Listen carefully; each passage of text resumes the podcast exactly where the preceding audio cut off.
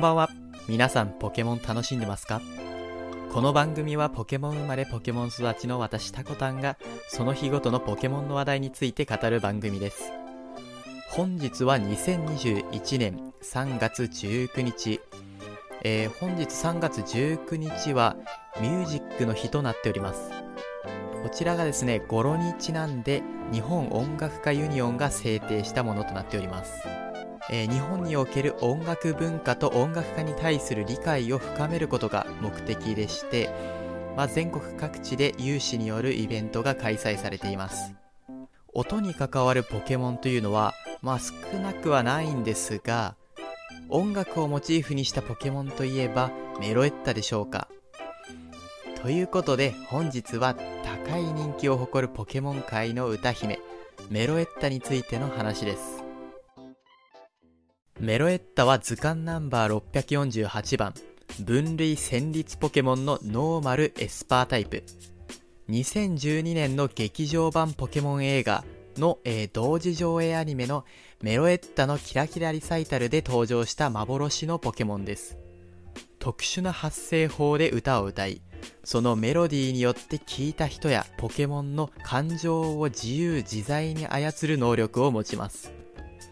また、そのメロディー自体の音楽性も高いようでして、数々の名曲がメロエッタの歌声をもとに作られているようです。見た目は人型の、えー、少女に近い形なんですが、髪が楽譜、あの五線譜を思わせるデザインになっていたりですとか、ところどころに音符やトーン記号のような部分が見られたりと、音楽がモチーフになっていることがわかります。そして、このポケモン最大の特徴がフォルムチェンジですね。先ほどご説明したのが通常状態であるボイスフォルムなんですが、戦闘中に技、イニシエの歌を使うことで、ステップフォルムに変化します。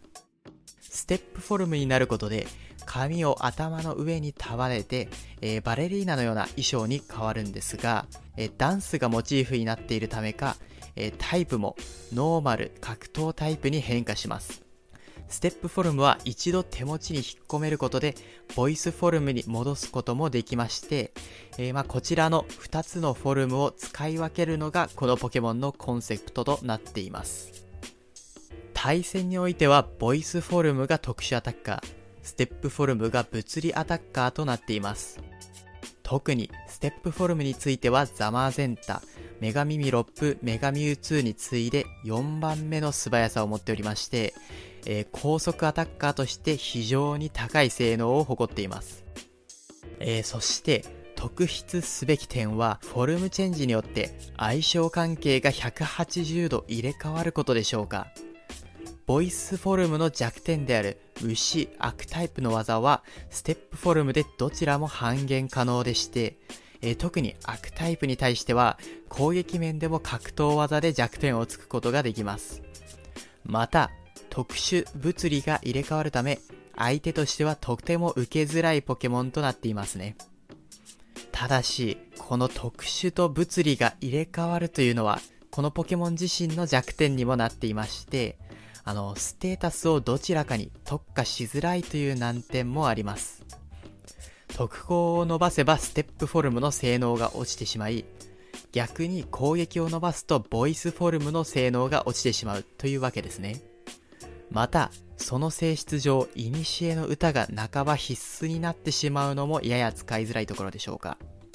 イニシエの歌自体はそんなに弱い技ではないんですが、まあ威力不足なところもあるので、積極的に使いたい技かというと微妙なところなんですよね。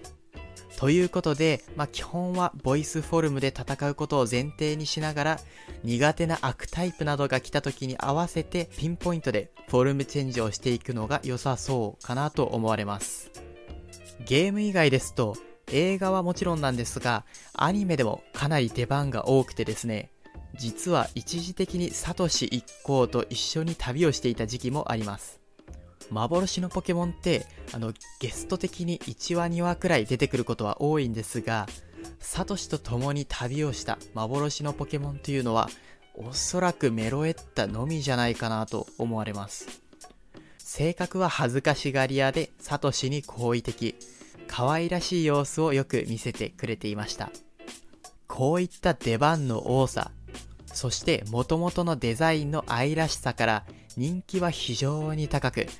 2016年に実施されたポケモン総選挙720においてはなんと10位にランクインしています。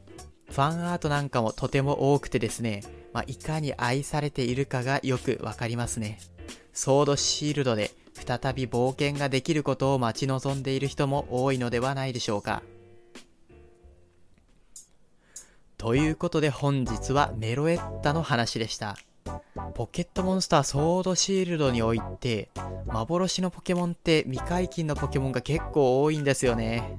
えー、ダイパリメイクですとかイベントですとか今後解禁されることに期待ですね。それでは最後まで聞いていただきありがとうございました。ではまた明日。